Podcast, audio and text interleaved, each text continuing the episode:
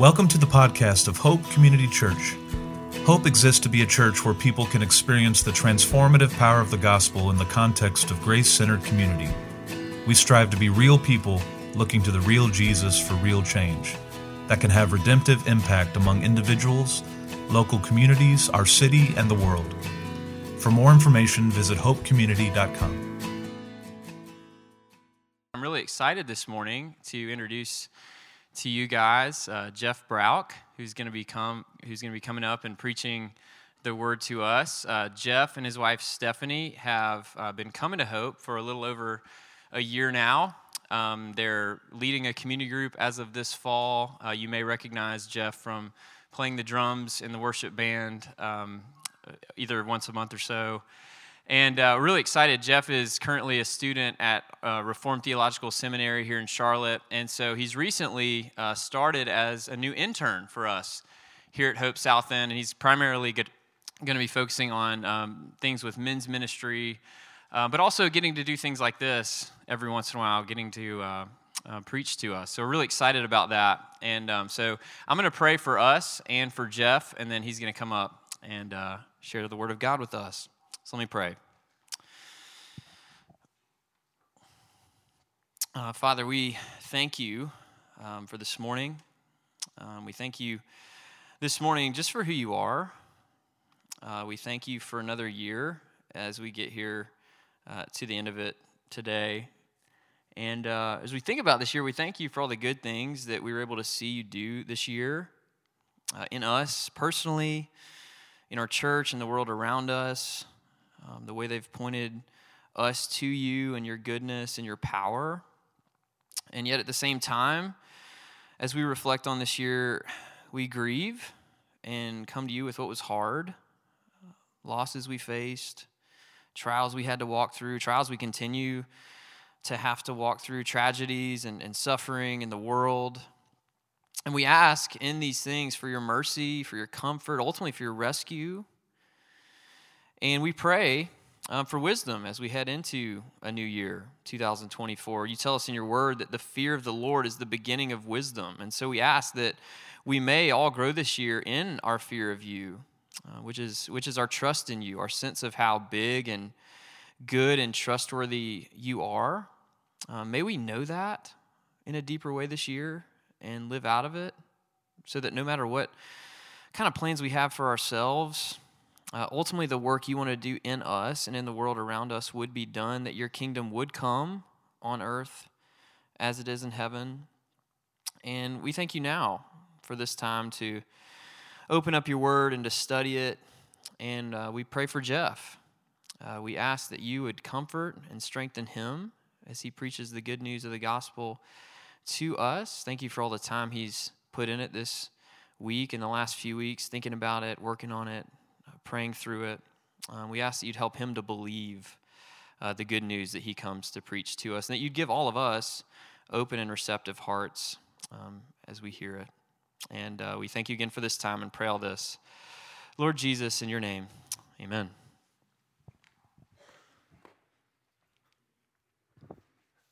Well, good morning. It's very exciting to be here with you. We're going to be in Mark 5, so if you have a Bible with you, you can turn to Mark 5, we'll start in verse 21, and it should be projected behind me or in your bulletin. And I do want to say, Stephanie and I have been coming here for a little over a year, and it has been such a privilege to be at Hope. You guys have provided such great community for us, and it has been, just a privilege to get to know so many of you. So again, we'll be in Mark 5, and it'll be verses 21 through 43. And when Jesus had crossed again in the boat to the other side, a great crowd gathered about him, and he was beside the sea.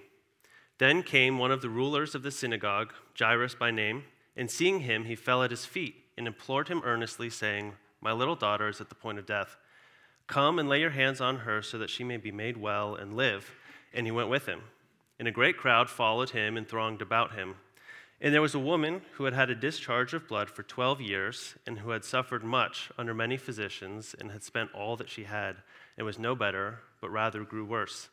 She had heard reports about Jesus, and came up behind him in the crowd and touched his garment. For she said, "If I touch even his garments, I will be made well."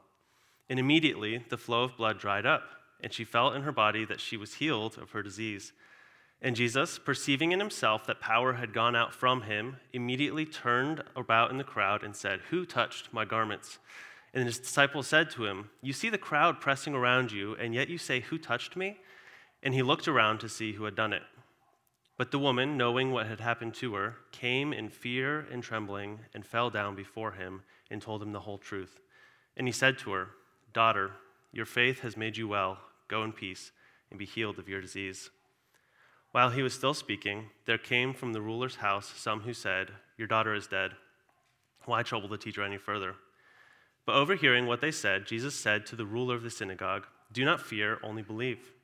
And he allowed no one to follow him except Peter and James and John, the brother of James.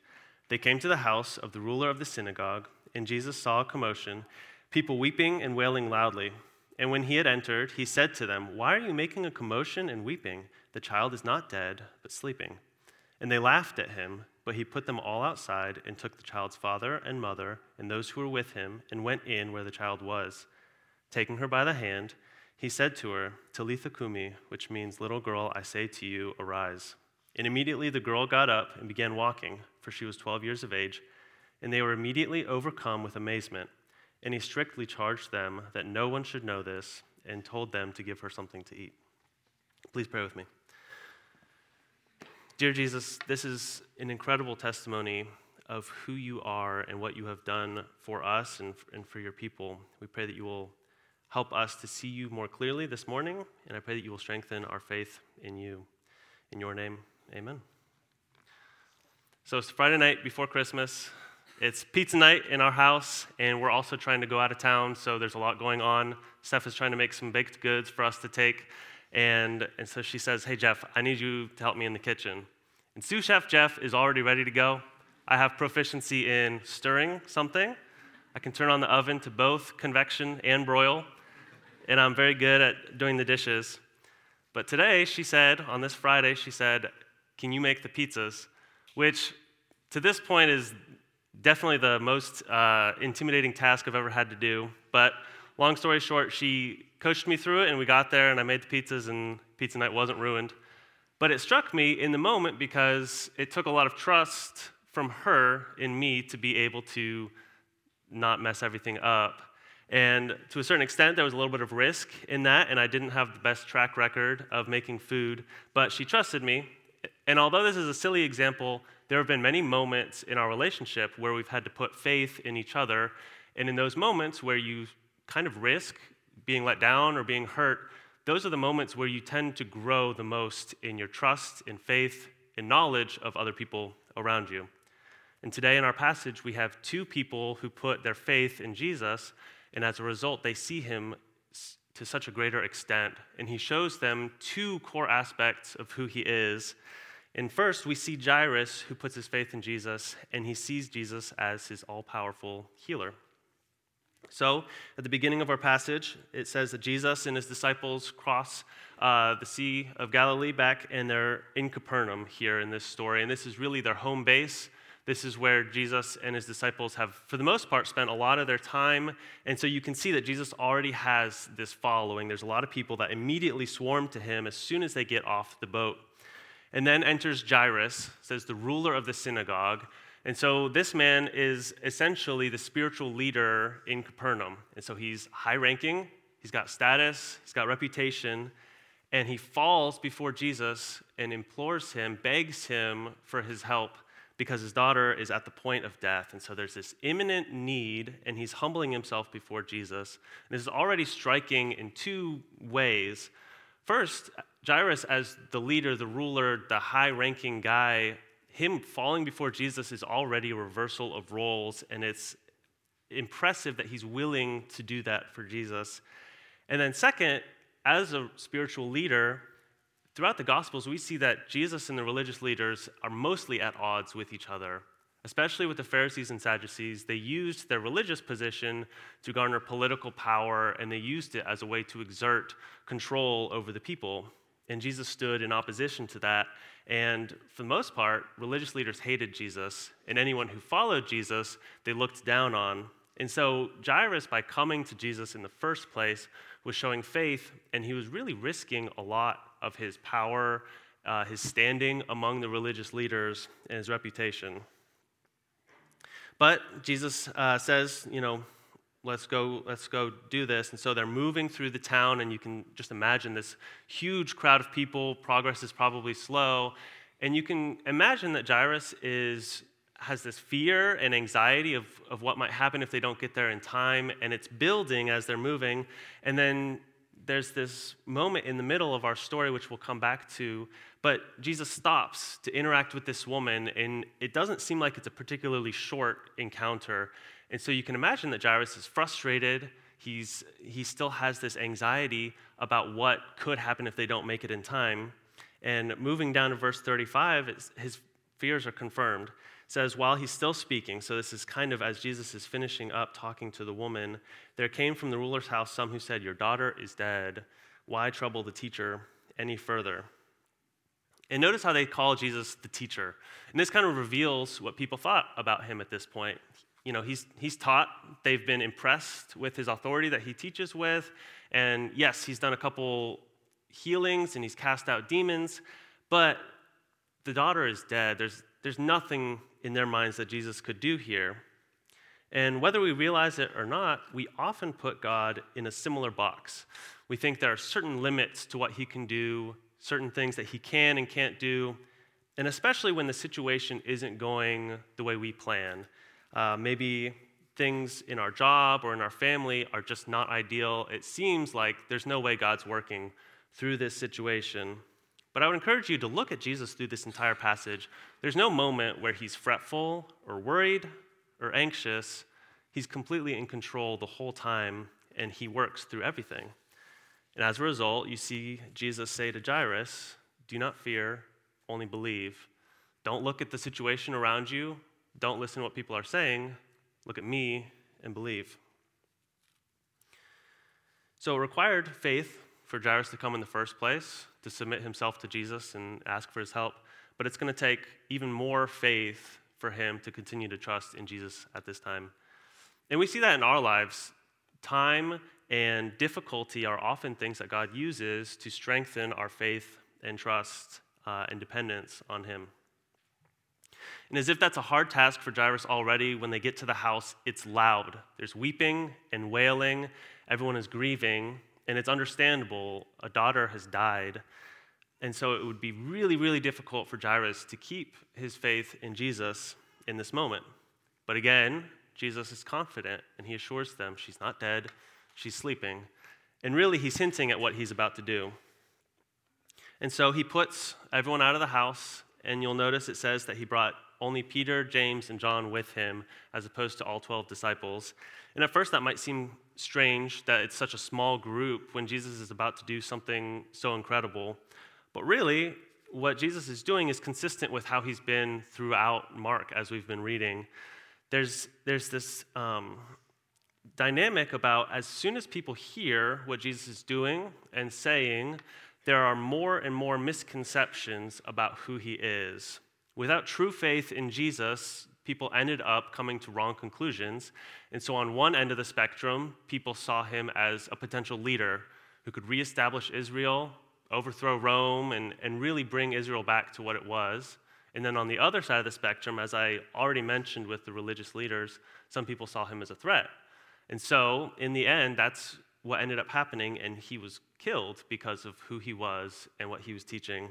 And so Jesus knew it was important for him to unveil and reveal who he was little by little until the time was exactly right. And so the small group goes into the room, and see how compassionate and kind Jesus is. He kneels or gets beside the girl, and he takes her by the hand, and he speaks to her. He says, little girl, I say, arise. And immediately, she comes to life, and she's up, she's moving, and he asks them to get her food. And we see Jesus as this compassionate and all-powerful healer. He raised this girl from the dead. Jairus began this story with faith, a little bit of faith in Jesus and desperation in his situation, but he sees throughout this passage a Jesus who is not hindered by time constraints or anything else, not even death itself, could keep Jesus from healing his daughter.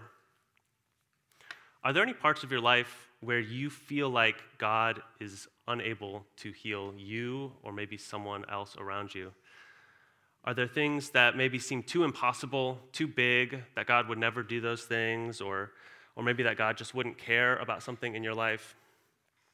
I'll admit, I definitely struggle to have faith that God can heal certain broken relationships in my life. There are people that I really love that just the relationship isn't what it used to be. And as a people pleaser, I've tried to fix those things on my own by saying the right words or doing certain things to make them love me or to restore what used to be. And then when that doesn't work, I kind of resign to thinking that there's nothing to be done and that's just how it's going to be. But whether I'm trying to fix it on my own or whether I'm doubting that anything could happen anyway, both of those are instances of me not having faith in Jesus, who is not hindered by anything. And so we see Jairus sees Jesus more as this all-powerful healer. And then we come to the woman in the middle of the story who sees Jesus both as her healer and also as her friend and as a reconciler. So we come back to verse 25. As they're moving through the crowd, there's a woman who had had a discharge of blood for 12 years, who had suffered much under many physicians. She spent all that she had and was no better, but rather grew worse. And while this isn't another resurrection story, this woman is effectively dead. She's had this condition where she's been bleeding for 12 years, and in this day and age, blood was the type of thing that rendered you unable to go to the synagogue. She couldn't worship. She also couldn't touch or be touched by other people because that would make them unclean.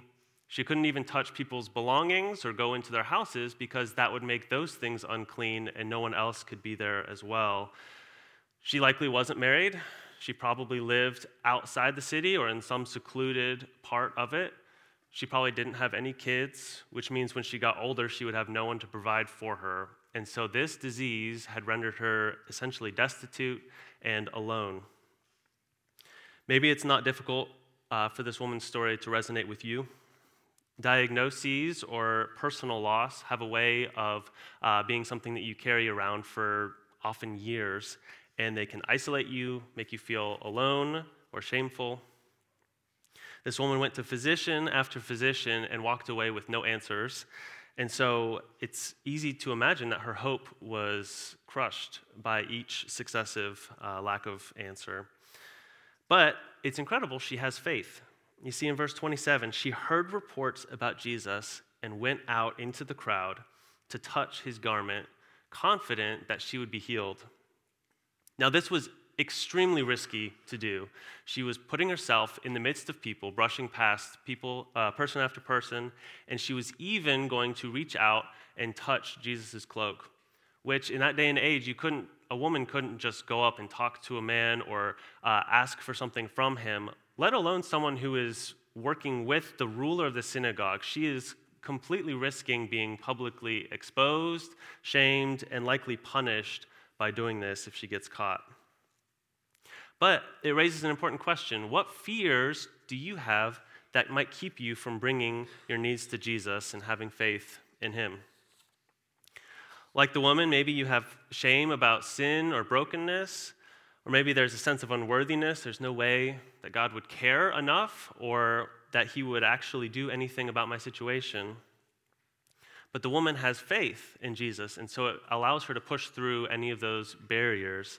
And it says that she's healed. She immediately knew that she had been healed of her disease after she touched his garment.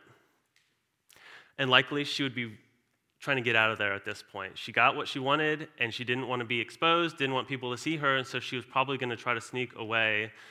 But you see, Jesus wants so much more for this woman. Jesus asks, "Who touched me?" And the disciples are understandably incredulous. Jesus, there's so many people. Look around you. You've probably brushed up against dozens of people at this point. But he's unfazed and continues to look around because he knows that he healed this woman. It wasn't like his cloak had some magical effect or that, water that Jesus drank was extra special or anything like that. Jesus healed this woman knowingly, And it's clear that the woman knew that Jesus was asking for her, because it says she comes in fear and trembling. And this is also understandable. This woman just broke so many rules, and now she's being summoned to talk to Jesus. And you can picture the scene. There's everyone standing around, stopped, Jairus waiting, frustrated, anxious. And this woman comes before Jesus, and what is he going to say? What is he going to do? And apparently, he asks her to share her story, because it says that she tells him everything. And likely she tells him about what's been going on for the last 12 years, how alone she's been, what she's been going through. And at the end of it all, he calls her daughter. He says, "Daughter, your faith has made you well." And don't miss what Jesus is doing here. What Jesus says is a remarkable gift to her in two ways. First, he publicly reinstates her, showing everyone around that she is worthy of honor, respect, and love. And second, he's personally connecting with her, showing her that he's more than just a miracle worker, someone who can do something for her. He shows her that he wants to connect with her, to reconcile her. She hasn't been able to worship for 12 years, and he was drawing her near and connecting with her. And it was so important that he was willing to make the ruler of the synagogue wait, to stop the entire crowd. And this is especially impressive considering the fact that with the resurrection of the girl at the end of the story, Jesus wanted to keep news of what he was doing more contained, but he was willing to make this an entire scene for everyone to see because it was that important to him to connect with and love this woman. And this is easily the most convicting part of the story for me, because how many times do I pray when I have a need? Or if I'm worried about something, I look through the Bible to try to find a verse to encourage me, and then I leave it at that. But every single time you go to prayer or read God's word, that's an opportunity to connect with God. Jesus wants to know you personally. Faith in him requires personal and intimate connection. God wants to do with us so much more than we realize or even want. And then finally, Jesus tells the woman that her faith has made her well, which is curious. But you see that he says a similar thing to Jairus when he's doubting. He says, "Do not fear, only believe." What Jesus is saying is that no matter if we have power, status, wealth, influence, or whether we are low, unlovable, broken, and outcast, Jesus requires one thing, and that's faith in him. Both Jairus and this woman effectively came to Jesus with nothing to offer except their faith in him. Now, I'd be lying to you if I said that faith means that Jesus is going to answer every prayer request that you have. Any need that you have is immediately going to be taken care of. Sometimes, like the woman, you have to wait many years before you see answers to prayer. Other times, there might be an unfulfilled desire or a need that you pray about for the rest of your life and never see answer to that prayer. And yes, Jesus works two incredible miracles in this story, and we see him far greater because of them. He brings healing and reconciliation to those who are far off from him. But Jesus' greatest purpose is to bring healing and reconciliation on a cosmic level. Notice how with the woman, she was bleeding, unclean, and she reached out and touched Jesus. But instead of making him unclean, she became clean and healed. And in the same way with the daughter, she was dead, and he took her by the hand, and instead of being made unclean because he touched a corpse, she gained new life, and he wasn't made unclean. These are two small details that are pointing to the cross where Jesus shed his own blood and where he died in our place. Because unlike us, Jesus did live perfectly. He didn't have any sin. He had no shame. And he took all of that upon himself in our place. He took the punishment that we deserved to heal us of our sins and to reconcile us to the Father. And these are gifts that we can only receive by putting our faith in Jesus. Around New Year's, people are often looking for a reset. Maybe work out more, read through the Bible. Maybe there's sin that you're trying to deal with. The only way to lasting change is to put your faith in Christ and to present your desires to him. So what would it look like for you to put your faith in Jesus this morning? Faith isn't just something at the moment of your conversion where you put your faith in Jesus and that's it for the rest of your life. Faith is something that God calls us to live out every single day.